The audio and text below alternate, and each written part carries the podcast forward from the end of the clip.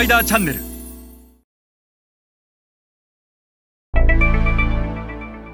皆さんこんにちは。スパイダーの森部です、えー、今日は日本企業の世界競争力についてお話しします、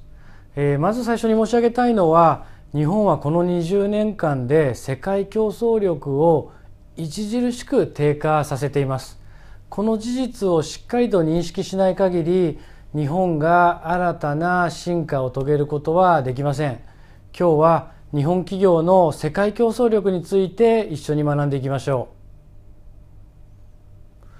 う後ろの図は1992年から、えー、現在に至るまでの20年間で日本企業の世界競争力がどう変化してきたかを表している図です。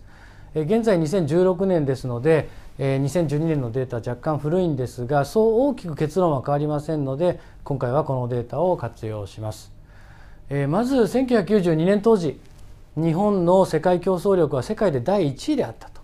それが20年経過した現在においては26位にまで低下しているそして米国のフォーチュン誌が選ぶフォーチュン500の中に1992年当時日本企業というのは119社存在し第2位の座を得ていたとそれが20年経った現在では第3位にまで低下しその数なんと68社と。この表から分かることは大きく分けて2つ存在します。まず1つは中国企業の存在。日本が、えー、3位に低下する大きな要因になっているのは間違いなくこの中国企業の競争力が向上したということ、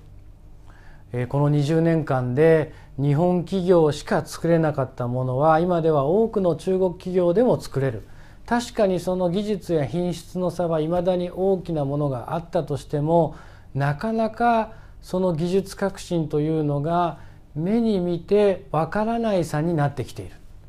20年前安かろう悪かろうとバカにした中国企業はすでに世界に認められた大企業にまで成長していると。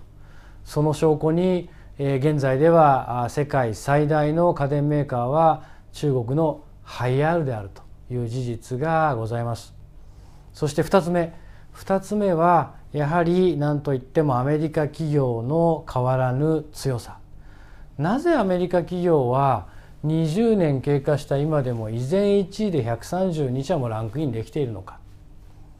1992年当時多くのものはやはりハードが非常に重要であったと。しかし現在ではハード以上にソフトウェアが重要になる時代。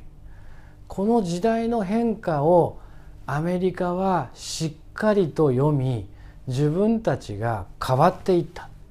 もともと多くのハードはアメリカが作っていた。それを日本企業が真似をしていつしかその座をアメリカから奪っていった。こんな背景があったと。ちょうどそれの末期が1992年だったと思います。そしてえー、そこから20年経った現在、えー、ICTIoT という言葉に代表されるようにハードというもの自体の価値は今では昔ほど大きくはない。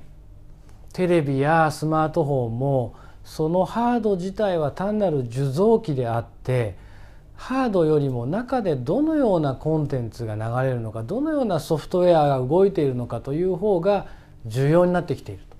そんな中で多くのアメリカ企業はこの20年間でこのソフトウェアやコンテンツを重要視する企業をたくさん生み出してきた。これがやはりアメリカの強さだと思います。この2つの理由から分かるように日本企業もいまだにハードの品質や機能が重要だと。ものづくりこそが全てだというえー、概念を捨て、えー、どう新しい姿にチェンジをしていくのか。そんな挑戦が必要なんではないでしょうか。確かに、えー、技術は大切である。ものづくりは重要であるということを認めながらも今までの我々から次の時代の我々に大きく変化をしていくことが求められているのではないでしょうか。それでは皆さんまた次回お会いいたしましょう。